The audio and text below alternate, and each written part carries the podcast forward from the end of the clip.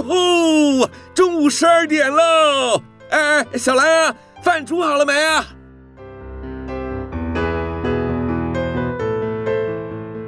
您现在收听的是云端新广播，FM 九十九点五 New Radio，最自由的新声音。现在收听亲子加油站，有办法改善小兰跟我的亲子关系吗？应该有机会吧。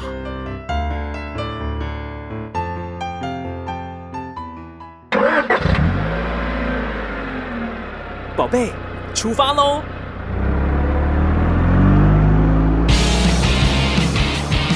亲子加油站，帮您加满教养正能量。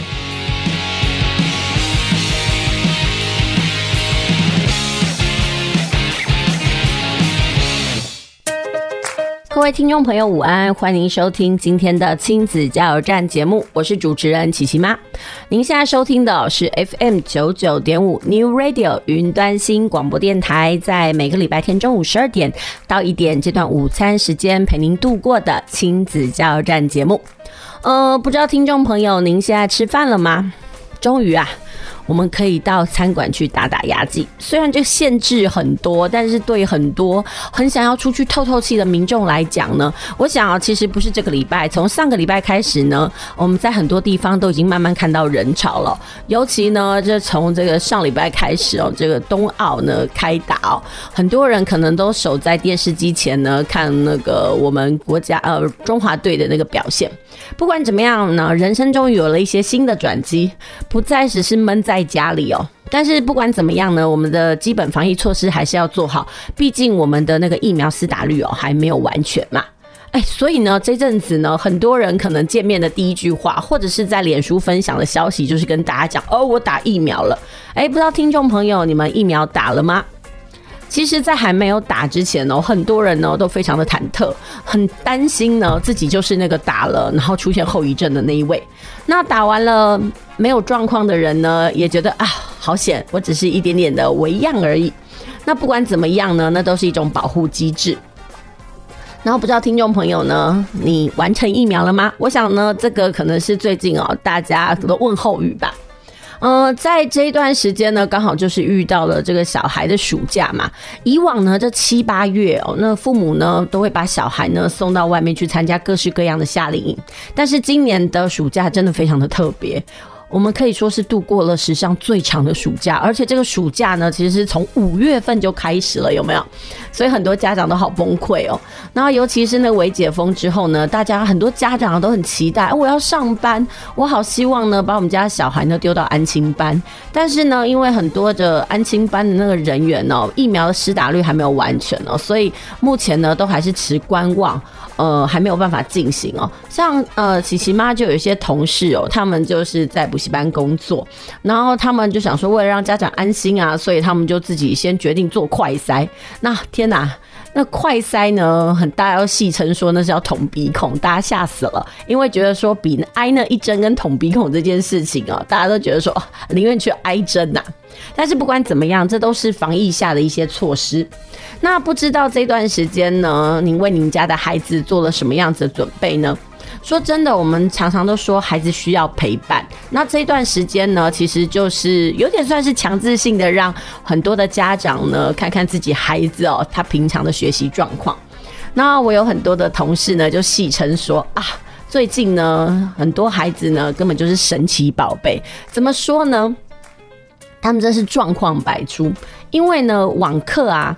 嗯，之前呢是在学校进行嘛，然后现在各个安亲班啦、补习班呐，哎，因为其实台湾的补习风气可以说是非常的兴盛，所以很多小孩呢在家里可能就开始上网课啦。那网课可以说是五花八门，那个英文、数学啦，那这个就不用说。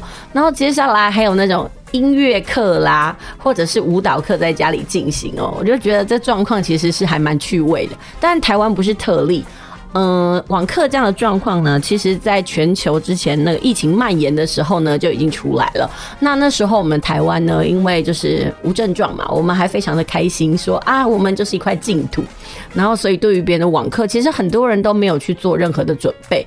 但没想到，就是五月的时候呢，就临时来了一场，大家就是急匆匆的上线，很多排斥这种新式教学的老师也不得不硬着头皮上。但是等到执行了一段时间之后，大家又开始反思哦，哎。嗯，其实教学的主体好像还是必要的，只是说，哎，我们怎么在这样子的状态之下呢，好好的看顾孩子的那个学习状态。所以啊，今天呢，琪琪妈就要跟大家聊一聊呢孩子的学习状况，然后呢，也想要了解一下，就是说，哎，请问，嗯，你们家的孩子呢，是不是也有类似的情况呢？不过，在正式开始我们要聊的话题之前呢，我们先休息一下，听首歌，轻松一下，一起来迎接我们的周日午餐时光。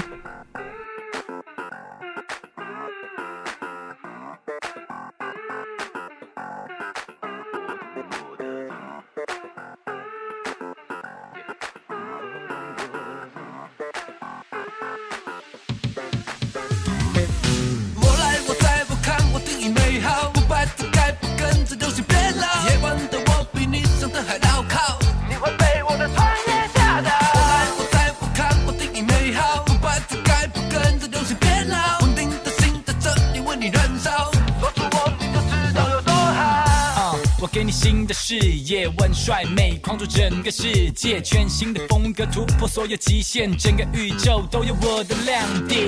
Now 你需要新的改变，二零二零给你全新体验。Zoom in，Zoom out，白天到夜晚都不会无聊。把酒杯哦，给你加快进，我的银河对话 Zoom 瑞奇，摇摇摆摆，我有我的自在，现在一起拍起来，Yeah。看我收放自如，当你发现新的路记得携带西兰最足，我给你稳稳的 shot，不怕 hold 不住。但是我家己来讲，爱试过你才知影响。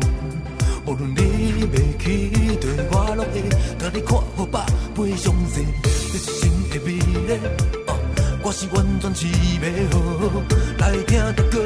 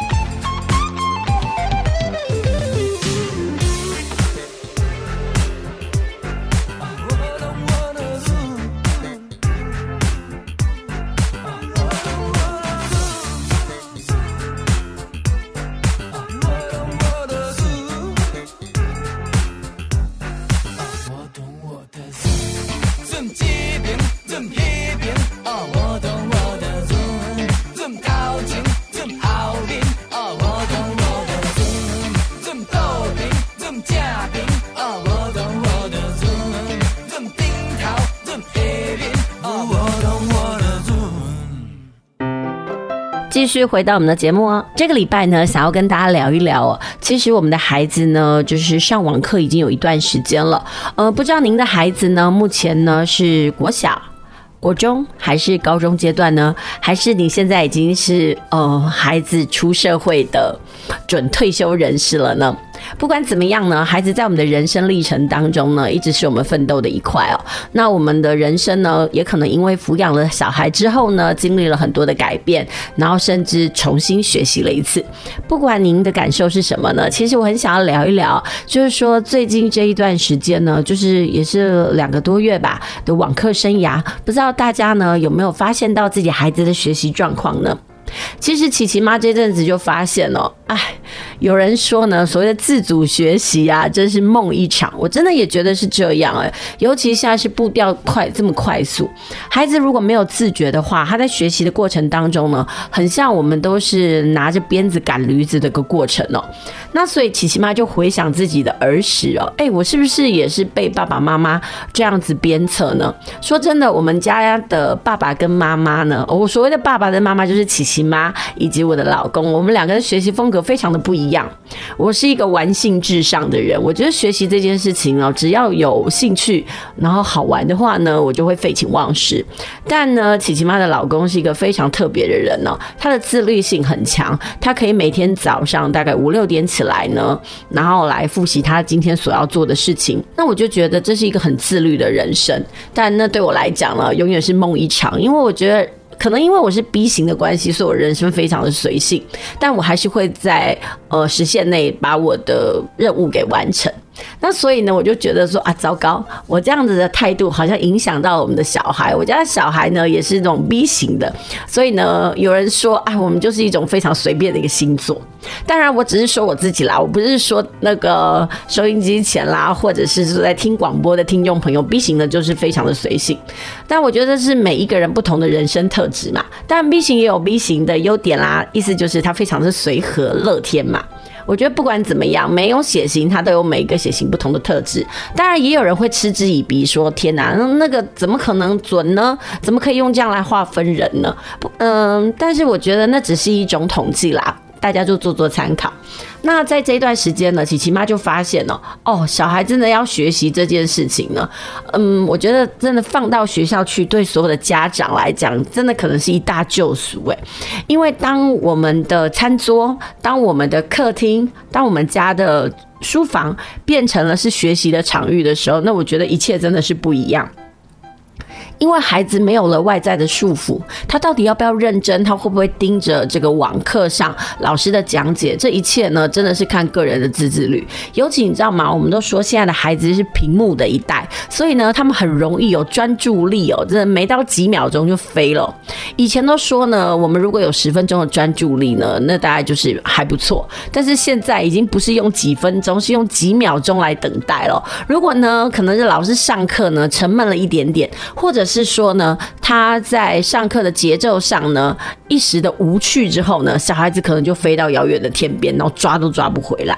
然后这一阵子呢，琪琪妈就有发现，哎，怎么搞的？老师呢一直在告诉我说，哎，小孩的功课没有写啦，或者是说，哎，他好像上课的状况不是很 OK。呃，我就去查了一下我们家小孩的上网历程，真的是不查还好，查了喷血。我不知道各位听众朋友，你有没有这样的状况？因为琪琪妈本身小时候呢就不是一个乖乖牌，所以呢我大概也非常的认命，说我们家小孩可能不会走乖巧的那条路。果不其然，我举个例来讲好了，比如说十点该上网课，哎，我就去看我的那个孩子的那个上网历程，我发现。哦，不太妙哦，怎么从十点十分开始，十点二十开始，十点半明明就没有下课，为什么这个网络记录竟然有在那个 YouTube 上面看影片呢？啊？真的是不看则已，一看俩工啊！我马上去问我们家的小孩，你到底在干什么？但对小孩来讲啊，他们就说，反正眼睛就是看着荧幕嘛，老师又不知道，所以我就看了那个呃影片的世界。然后很多人就戏称说，真的，老师要上网课啊。以前在教室里面，老师挑战其实不多，为什么呢？因为就是。在那个场域里面，孩子就是必须要看着他，顶多就是玩玩自己铅笔盒里面的东西，跟同学聊聊天。但是网络的世界真是花花世界啊！这个引诱何其多，不仅有影片啦，又有各式各样的那个新奇的东西，难怪孩子的心都会飞掉。那这时候我就在想了，哎，那是因为我还有在家里，我可以看着我家的小孩他上网课的情形。那我禁不住想要问一下，那请问那些平常都要上班的家长，你又怎么样去管控你们家孩子上网课的情形呢？然后这时候呢，大家就不得不说，这真的是跟每一个孩子的特质有关系。有的孩子呢，他可能就非常的自律，就像平常他在学校一样。所以有人说啊，这个孩子如果平常在学校的时候是按时交作业，不需要要催，我们简称叫做梦幻小孩的话，他在网课上都。通常呢，也不需要你担心。但如果这个孩子呢，在平常上课的时候呢，那个作业要你三催四请，又常常忘东忘西，这个不交那个不给的，然后呢，还很容易呢神游，然后常常你要不时的点他，因为他很容易进入断线状况。那人家就说他在网课的状况呢，其实也不会超乎你的那个预料。那这时候怎么办呢？我有时候就在想，那身为家长的我们模考还真的很大，因为你看到以前的生活没有那么多的。刺激，也没有那么多的引诱，孩子呢，顶多呢就是去这个外面的那个干妈点呢打打电动，或者呢到这些有电动的地方呢去打打电动。但是现在呢，因为要上网课的关系，同时呢也是因为这个网络普及的关系哦，孩子的生活可以变成是引诱非常多，所以呢就出现了各式各样家长难以招架的问题。但家长有时候也真是蛮无言的，他有时候也会跟那个打电话来关切的老师说：“哇，我都快点问那个。”那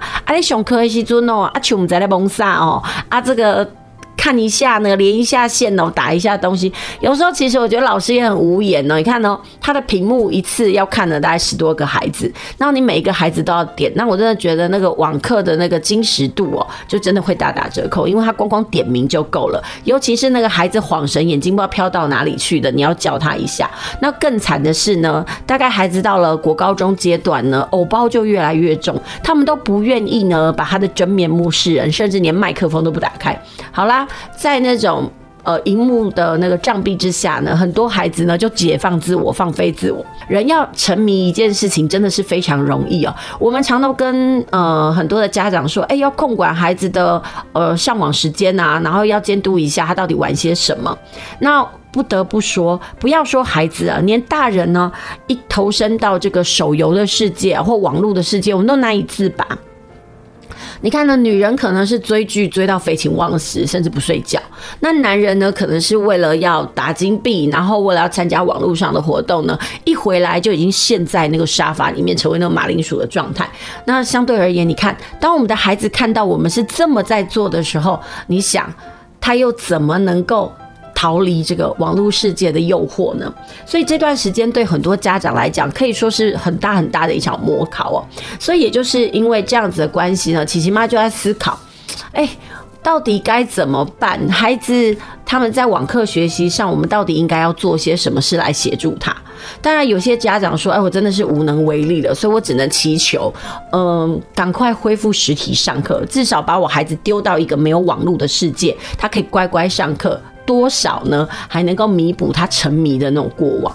那我记得前阵子哦，呢，我就是在网络上跟孩子分享，就是说，哎，你到底是不是那个网络成瘾者？呃，其实大概在卫生署呢，他也有公布了一份测验呢，就是让那个学生，就是从国小阶段一直到了所谓的大学阶段的孩子去测试一下，你到底呢有没有网络成瘾？那那个分数呢，就以十一分呢为这个分界点。如果你已经有十一分呢，就代表说，哦。你可能已经有一些网络成瘾的状况，当然，我觉得这件事情还蛮值得告诉给自己的孩子的，或者是说其他的孩子，因为如果当你意识到自己哦已经沉迷的时候呢，诶，你至少可以对于自己沉迷的状况呢有一些挽救，而不会一直深陷其中。像我们家的琪琪呢，这阵子呢，因为以前呢我几乎很少让他上网，毕竟他才小学三年级嘛。然后在上网这件事情呢，孩子通常是很没有自制力的，所以呢，我就一直呃避免呢他长时间经营在网络的世界里。但是呢，因为这个停课的关系啊，呃，不管是安亲班啊，还是学校老师啊，常常都会有安排这个线上课程嘛。像我们大概每天早上十点呢，就固定要上线。那在上线的过程当中呢，孩子就知道怎么样去上网。当然，我觉得这段时间的优点是什么？这段时间的优点就是，哎，孩子的上网功力真是飞速。他们开始搜寻那个资讯的能力哦，变得很强大。我觉得这是一件好事，因为毕竟他们是网络世代嘛，他们必须要自己学会如何去搜寻资讯。我觉得那是他们这个世代该有的。但是相对而言，真是每一个东西真是有好有坏。然后坏处就是说，在这样子的环境当中，如果没有家长的控管呢，他们很容易呢就会迷失自我。所以这段时间呢，也是很多家长呢头痛的原因哦。所以开始呢，大概从七月开始哦，很多家长就开始。只去帮孩子找网课，因为已经没有所谓的学校课程了嘛，然后所以就会帮孩孩子找网课啊，所以呢，开始很多的有一些这个线上课程也开始了。那比如说这个线上的阅读课啦，或者是这个线上的运动营啦，然后甚至呢，像之前呢，琪琪妈也会为自己的孩子规划这个篮球课。但我觉得说这个线上体育课，我觉得还是有一些难以推动的地方。比如说，如果你家是住公寓啦或大楼，你怎么可能让孩子在家里蹦蹦跳跳呢？我想呢，你可能跳没几下，楼下邻居就可能来敲门，说他们家快要崩溃了。那这个东西就让我想到，呃，前一阵子应该是去年吧，那个。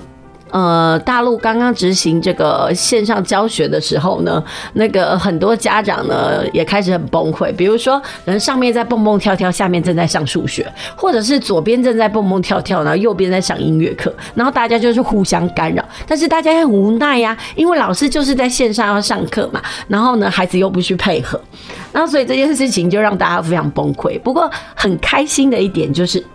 我们现在终于呢，微解封了，有一些餐厅终于可以去了，然后有一些这个实体课程呢也可以进行了。那我的孩子们因为是小男孩，他们就好开心哦，说天哪，好棒哦，我终于可以去操场啦，挥洒我的汗水，然后去灌篮了。我觉得对很多小男孩来讲哦，没有办法运动这件事情，可能是他们最崩溃的事。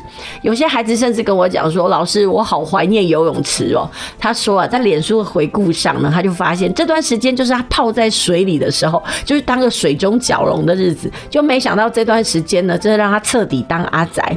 呃，他说啊，还记得就是当学呃那时候上课的时候，他就告诉自己，我好想当阿宅哦，每天都在家里当宅男宅女，不知道多好。就真的宅下去的话，他说发现，呃，好怀念同学，原来有人味还是一件非常重要的事情哦。所以呢，就是不知道各位听众朋友，你们家的孩子呢，在这一段时间呢，他们都是怎么度过的？你们又是怎么面对的呢？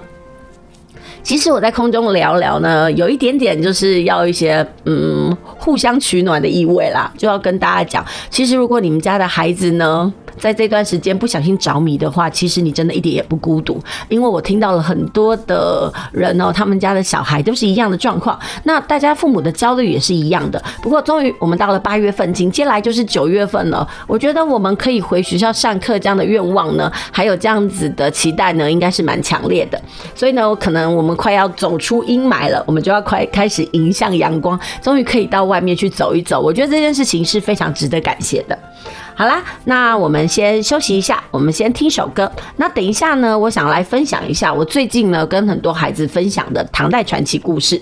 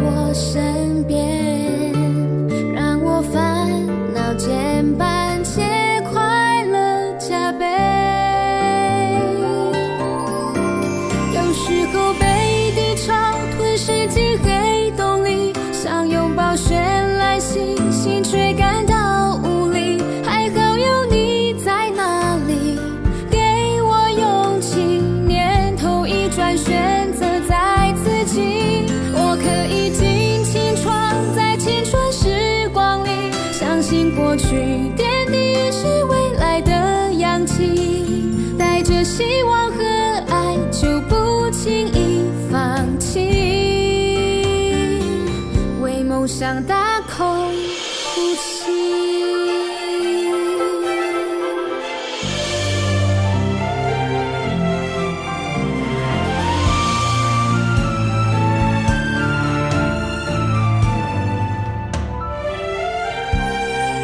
这世界充满各种冒险，我想尽情体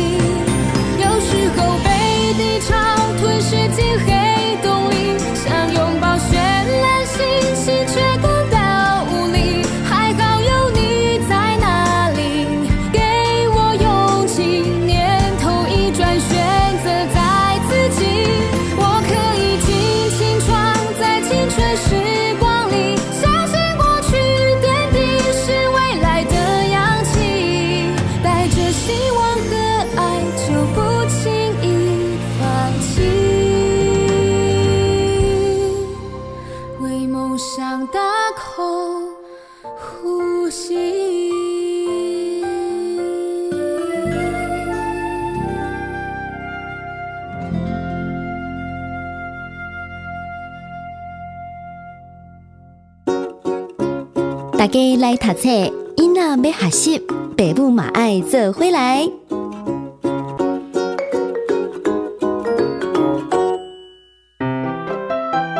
欢迎回到我们的节目，呃，很开心呢，可以在空中与您度过这一小时的午餐时间。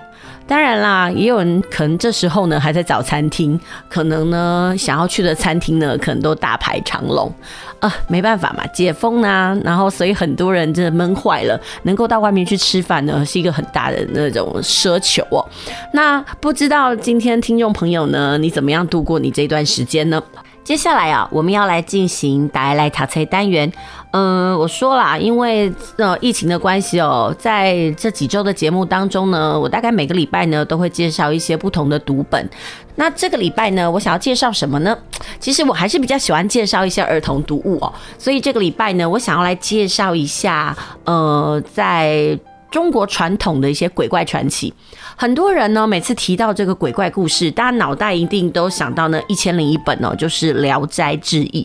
但是呢，说真的，《聊斋》是清朝的作品，我就不相信呢，在清朝之前没有任何鬼怪作品。于是呢，我就开始去找一些资料，我就发现哇，其实，在更早之前呢，呃，大概在这个晋代的时候呢，就有一本很有名的叫《搜神记》，它是魏晋南北朝时代呢这个志怪小说的这个代表。然后讲的是关于这民间的鬼怪啦、奇迹呀、神异呀及神仙方式的各种传说。然后呢，还有一些呢情节是非常重复，那你就可以发现，那古人在讲鬼故事的时候，好像都有一个固定的桥段哦。不过呢，这本书啊，《搜神记》呢，对于中国后世的传奇小说的发展哦，有很深的影响。特别是这个《聊斋》啊，这《聊斋》我们大家都知道，作者是蒲松龄，他就曾经讲过一句话：“啊才非甘宝雅爱搜神。”意思就是说，我的才能呢，可能没有写这个《搜神记》的甘宝这么强，但是呢，我就是很喜欢他，所以呢，我才会写了这本。《聊斋志异》这个东西呢，就让我想到，哎，我们的人生当中呢，呃，不管你有没有成为作家，或者你有没有写作，我们多多少少在写作的风格上呢，都有一个模仿或崇拜的对象。那有人就是因为他的模仿崇拜呢，而写成了一本书。当然，有的人呢，也可能是受他作家的影响啦，他就特别爱那类型的书籍。那今天的我们的大家来读册单元呢，我就想要来聊一聊我们中国传统的鬼怪集哦。呃，为什么我会这么想？是因为这阵子我发现哦，日本的那个妖怪故事哦，真的是侵袭我们的孩子非常的严重。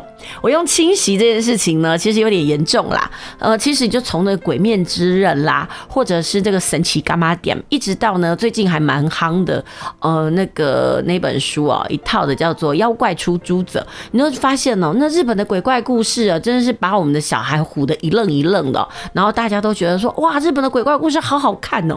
这时候呢，我就禁不住想要为这传统的鬼怪故事来平反一下，呃，于是呢，我就去找啦。哦，我发现呢，哎，其实我们的鬼怪故事很多，哎。好，我们刚刚就聊到了《聊斋》嘛，又聊到了《搜神记》。其实，在清代的时候呢，也有两本很有名。一本呢是这个有这个乾隆皇帝啊，呃，宁臣以及弄臣之称的纪晓岚他所写的《阅微草堂笔记》。那这本书里面就是用这个笔记的形式呢，记录了当代前后的这个狐鬼神仙啦、因果报应啦、劝善惩恶等等的乡野怪谈。然后甚至里面还有一些可能是这个这个作者亲身听闻的奇怪故事哦。那很妙的是哦，这故事的背景可以是遍及全中国。然后呢，有人说啊，这时候呢，这一本《阅微草堂笔记》啊，是跟这个袁枚呢。呃，所写的这《子不语》这本书齐名，所以有一种东西叫做南辕北记，就是在南方的地方呢，就是袁枚写的《子不语》呢很夯；那在北方呢，当然就是纪晓岚写的《阅微草堂笔记》很夯。那我不得不说，如果以考试领导教学来讲哦，不管是这个《阅微草堂笔记》呀，还是这《子不语》啊，这两本书呢，其实都曾经在这个考题里面出过。但是我们不要讲的那么市侩，有人都说，哎，那现在的孩子哦，就是。有考才会读啦，但是我真的觉得有考才会读这件事情好可惜哦，因为在我们传统的神怪故事里面有很多很精彩的篇章啊，你如果只是因为这个考试才去读，那真的很可惜耶。所以在今天的故事里面呢，我们就要跟大家聊一聊哦，呃，这些故事以外的唐代传奇。你说，哎、欸、哎，怎么主持人，你不是要跟我们讲一下这些故事吗？我说真的，我只是提个引子。那当然，我是希望说，大家如果可以的话，在帮孩子在选择一些古典文学的时候呢，我觉得这是一个很好的入门。因为说真的，不管是《阅微草堂笔记》啦、《搜神记》啦，这些故事它其实都是用文言文写的。那这几年呢，这个琪琪妈在教学的过程当中，我就发现很多孩子哦，一看到文言文，真的只要看到那个他不熟悉的语法，就自动的翻白眼、缴械投降。那我就觉得，其实有些故事真的很好看。你如果只是因为它的文体哦，然后你就这样子排斥，那我觉得你会把很多很特色、很有想象力的故事呢，这是拒之门外。所以我就希望说，哎。如果可以的话，那我就先帮孩子来导读这些故事，让他们呢，如果真的要去找这些故事的时候，至少不会这么排斥。那今天我要先帮大家导读的是唐代传奇。说真的，其实有很多的作家跟我有相同相同的想法，他们觉得这个唐代传奇是很特别的一支。那我们怎么可能？因为哦，就是因为排斥文言文而忘记了这么好看的故事呢。那所以呢，今天我就来讲一讲哦，这个我想要跟大家介绍的唐代传奇故事。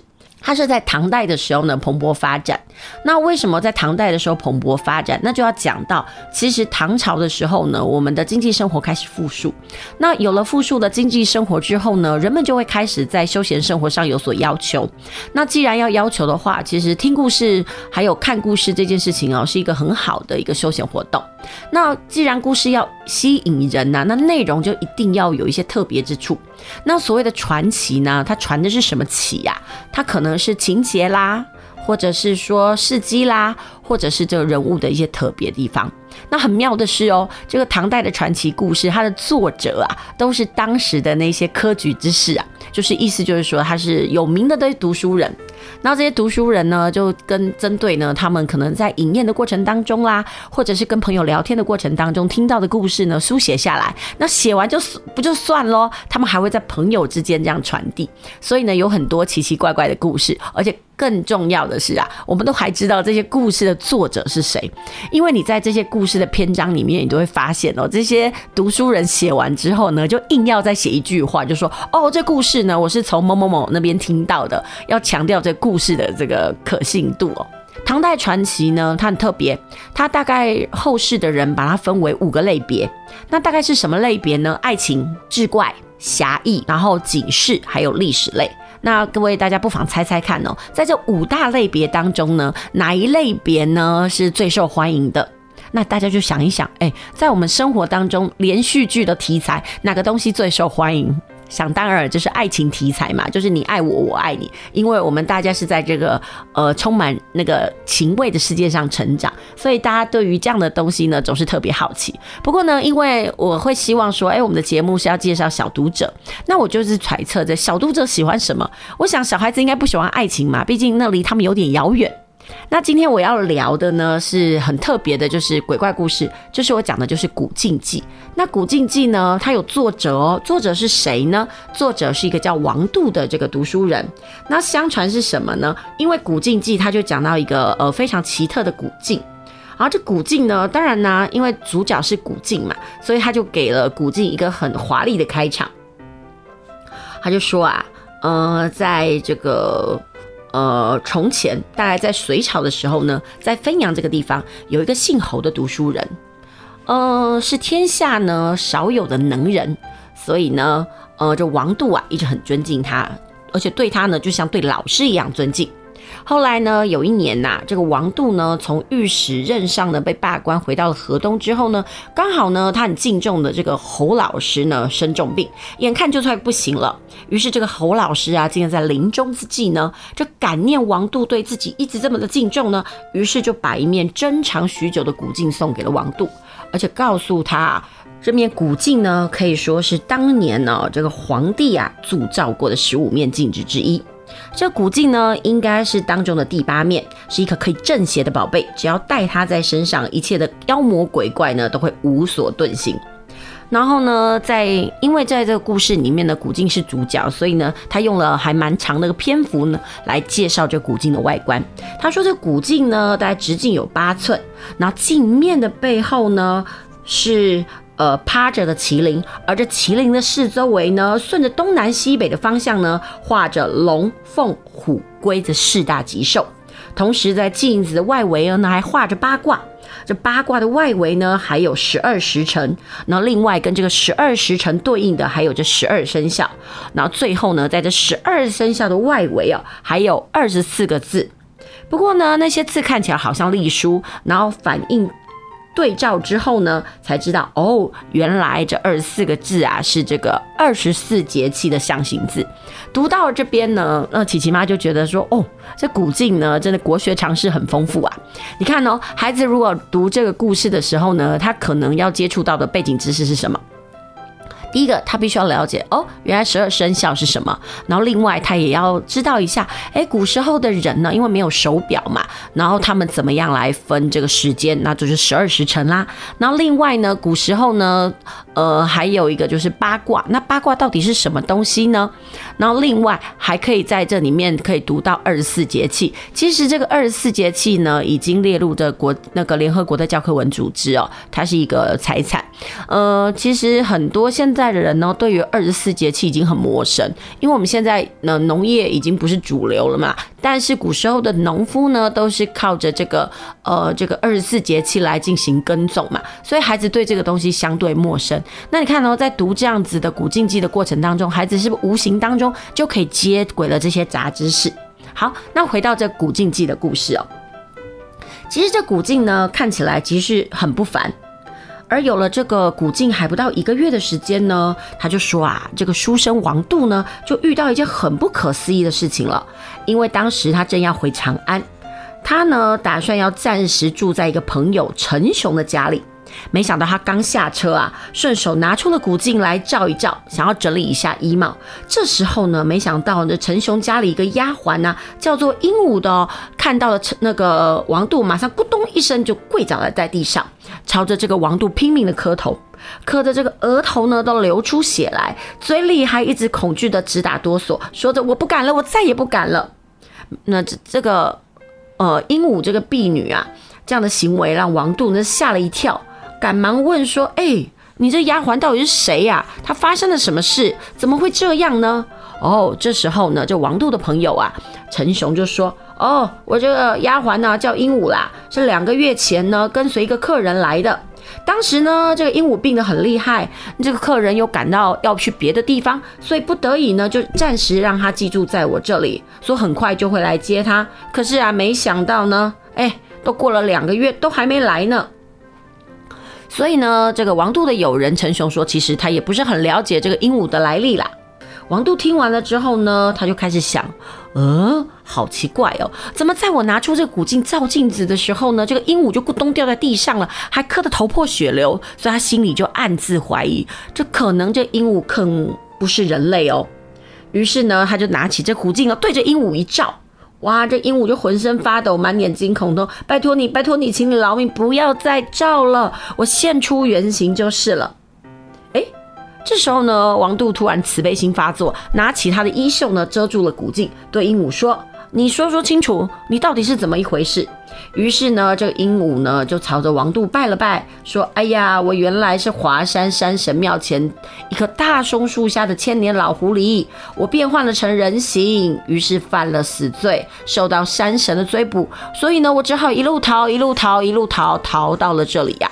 不过呢，在我逃难的过程当中呢，遇到了一户诚信人家，他们本来很同情我，收我做义女，那时候我也过得蛮快乐的，没想到他们把我嫁给了同乡的一个年轻人才华。”但是我跟这个才华合不来啊，我只好离家出走。结果呢，我在离家出走没多久，就被一个叫做李无傲的人给抓住了。没想到这个李无傲这个人呐、既粗鲁又不讲理，竟然挟持着我到处游荡。啊，就这样晃了好几年。就在两个月前呢，他才把我带到了这个长乐坡。但是我也不知道为什么，他竟然把我留在这里，一个人悄悄走了。于是啊，这也就是为什么我会在这里的一个原因啊。然后接着呢，这鹦鹉就哭了起来。他说：“哎，没想到我的人生这么的可怕，这么的可悲，我竟然会遇到您，还有您的这个宝镜。现在我想我的末日就要到了。”鹦鹉哭得真是泪流满面。很神情悲戚。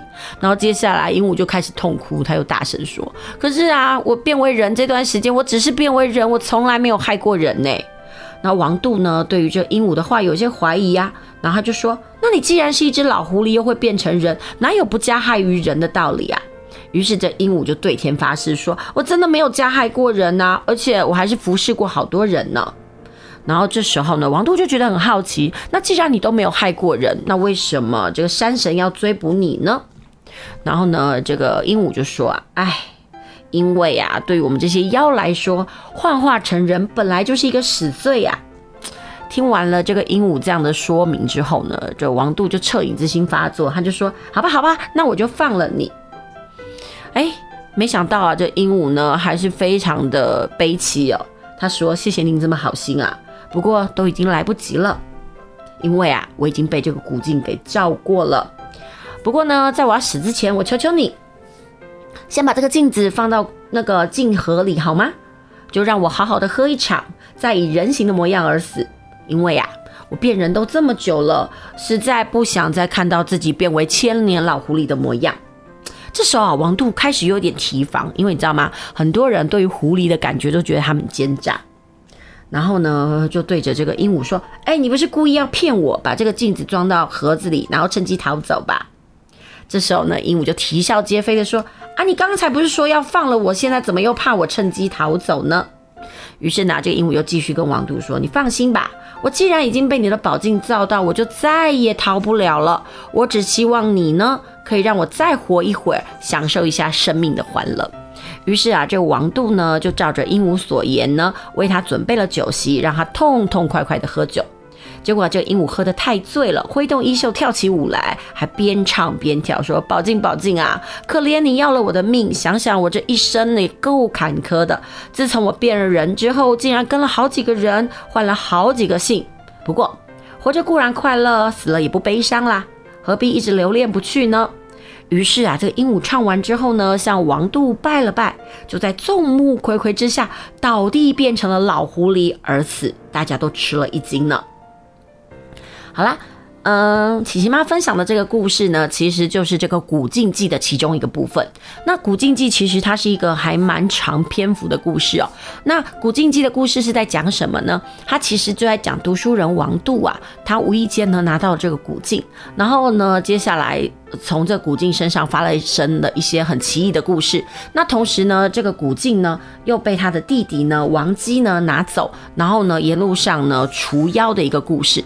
最后呢，可能到唐代的时候呢，呃，这古镜啊，突然呢想到自己呃想要回去了，于是呢就在梦中呢跟这个王杜的弟弟王姬说：“我想要回去呢，跟这个呃王杜呢告别。”然后在这样的过程当中呢，最后呢，呃，这故事就是写那古镜在河里，在那个盒子里面发出了悲鸣，然后突然没多久呢。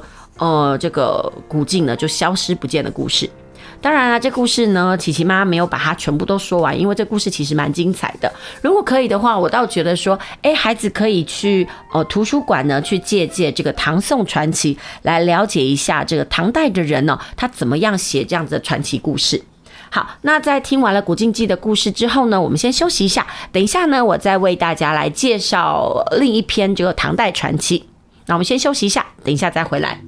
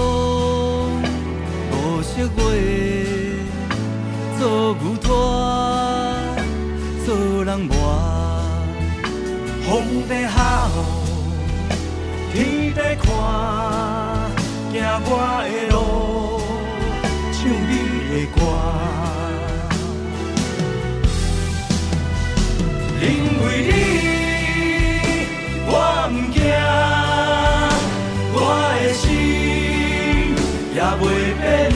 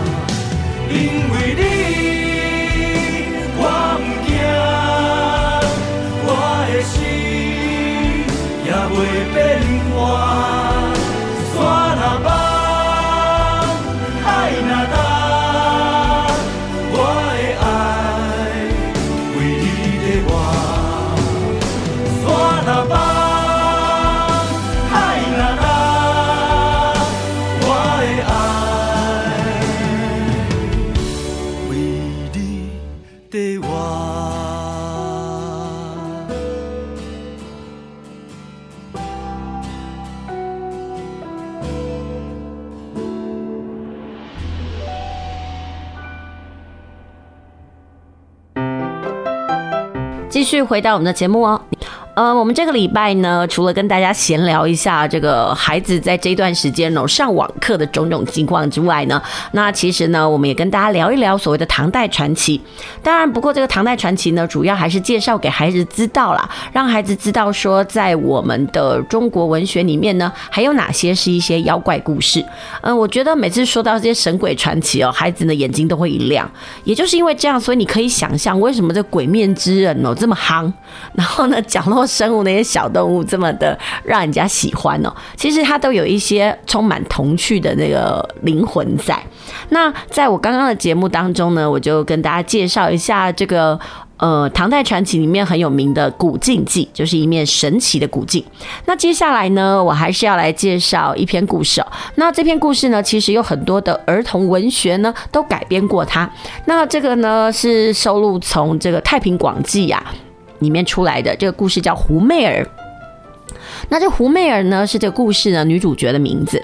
它讲的是什么呢？其实有一些儿童文学哦，把这个故事呢翻译成神奇的玻璃瓶。就相传啊，在这个唐代的时候呢，这个扬州城呢出现了一个乞丐，但没有人知道这乞丐从哪里来的。不过啊，大家都知道，呃，有看过这个乞丐的人都知道，他有很会玩很多神奇的把戏哦。而且啊，自从这个乞丐在扬州城里面出现这十几天来哦，几乎他每天都在街头表演那些奇幻离奇的把戏，然后呢，借此向围观的人呢讨些钱。那因为呢，这个表演者胡媚儿呢，她的表演实在非常的精彩，所以都能够得到掌声，而且很多的赏钱哦。哎，其实，在这个过程当中，我们就会跟孩子说，嗯，这个街头艺人哦，不是现在才有的行业啦。其实以前古时候就有这种街头卖艺的形式，而且讲实话，古时候的那种街头卖艺啊，为了要博得那个观众的眼球啊，所以呢，他们的那个把戏非常多。然后呢，在同样呢，在这个故事里面，他就写哦，这个狐媚儿乞丐呢，有一天在众人面前呢，就默默地掏出了一个玻璃瓶，他说这瓶子其实不大。大概只能够容下这个五百 CC 的这个液体而已，这里外可以说是完全透明。于是呢，这个狐媚儿呢就把瓶子放在自己脚前的席子上哦，然后拱手对着围观的人说：“，有哪位好心的朋友啊，可以施舍一下？只要把我这个瓶子给装满呢，我就心满意足了。”然后呢，大家就看到那个瓶子呢。嗯，都纷纷说怎么可能啊？因为啊，那个瓶子的口啊，只有芦苇杆子的那个粗细而已啊。那你现在如果跟孩子讲说芦苇管有多细，他们一定很难想象，对不对？所以你只要跟孩子说哦，大概就是比我们一般哦喝的这个吸管还要细，孩子呢就会说哦，对呀，那个吸管那么细，怎么可能装呢？所以孩子就开始会有画面感跟想象嘛。于是呢，这狐媚儿呢也笑着跟大家说：“各位，你们有所不知，我这个瓶子可不是个其他的瓶子哦，绝对放得下钱，就是有多少可以放多少，不愁会放不下。那你知道吗？在这样的这种呃说明之下，通常啊人性总是好奇的嘛，然后一定会说怎么可能？那个吸管的口径怎么可能放钱呢？一定会有人不相信嘛。于是就一定会有人会想要试试看。好，这时候我们就知道哦，观众开始在中计了。于是呢，这胡媚儿就跟大家讲，如果不信的话，没关系啊，试试就知道了。于是呢，就有人开始拿出了一百文钱哦，要试试。然后呢，这胡媚儿呢接过了那些钱，朝瓶口一丢，哦，就没想到谁都没有看清楚怎么一回事诶，只听见这个叮叮咚咚一声清脆的响声，再仔细一看，啊、这一百文钱竟然真的都被丢进了那个玻璃瓶嘞！只不过那个瓶子里面的那些钱呐、看起来竟然就跟小米一样一颗颗似的。这观众呢，真的都吓傻了，说怎么可能啊，都不敢相信自己的眼睛。接着这故事就奇特了，有人拿一百文钱，接下来就有人拿一千文钱，哇，再来有人拿一万文钱，不久就十万文、二十万文。哦，这时候孩子呢，数学或者是算术能力好的孩子呢，脑袋可能就开始动脑筋，想说，哦哦，这样到底有多少钱呐？反正就是很多就是了。而这些钱到底怎么了呢？全部啊，都呢跑进去了那个神奇的玻璃瓶里面。后来呀、甚至呢，这胡媚儿还把驴子的马也陆续赶到瓶子里哦。只是好奇怪的是啊，这些驴子和马呢，在瓶子里竟然变得只有苍蝇这么一点大耶，只能够靠着肉眼还可以看得出来它们原来的模样。不过很奇特的是哦，这些驴子跟马在这个瓶子里面呢，竟然呢还是可以活动自如。好啦，大家看完了这一波的操作之后呢，都觉得哇，这个乞丐胡媚儿啊，果然说的没错，这瓶子真的是一个很神奇的瓶子诶。这时候围观的群众越来越多，越来越多。如果你以为这是故事的高潮，那说真的，你就太小看这个唐代的传奇。唐代的传奇呢，会制造另外一波让你更想不到的情节，那是什么呢？哦，这时候啊，有一位说呃政府的税官，刚好收了好几十车的货物，也从这儿经过了。他也看到了这场精彩的表演。不过呢，这个官员呢很不服气，他向乞丐挑战说：“呵呵，我这里有好几十车的货物，你那小瓶子也装得下吗？”这时候胡美人呢就意味深长的看看税官，他慢吞吞的说：“装是装得下啦，只不过你这东西都是公物诶。”你要拿什么回去交差呢？没想到啊，这个税官呢，趾高气扬的说：“哈哈，你别说这么好听啦，我看你是心虚吧，担心的牛皮就要吹破了吧？”这时候呢，围观的观众呢也纷纷鼓噪，有的人还说：“哎，装给他看嘛！”也有人呢说：“是不是不敢呢？”于是这乞丐都不说话了。只是弯下身子，把那个玻璃瓶子呢稍稍的侧着。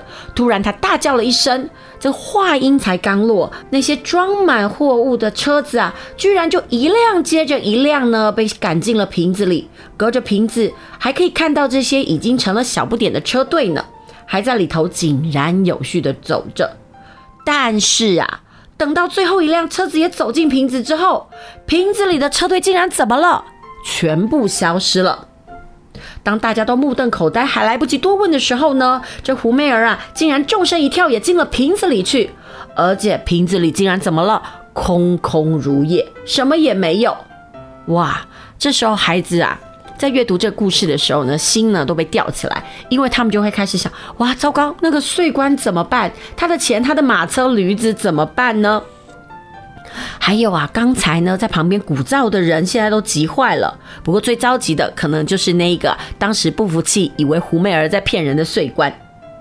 好啦，这个故事的最后呢，他就留了一句话，他说：“好奇怪的是啊，一个多月以后呢，居然有人在遥远的河北一带看见那个乞丐正赶着那好几十辆的货物，大摇大摆地往山东方向奔去呢。”好啦，这个其实就是那个唐代传奇很特别的地方。它前面呢会讲了一些很虚幻的东西，那后来呢在后面呢就接了一些实际的东西，让你这个实虚难辨。我觉得这可能就是唐代传奇让人家觉得很奇幻的部分。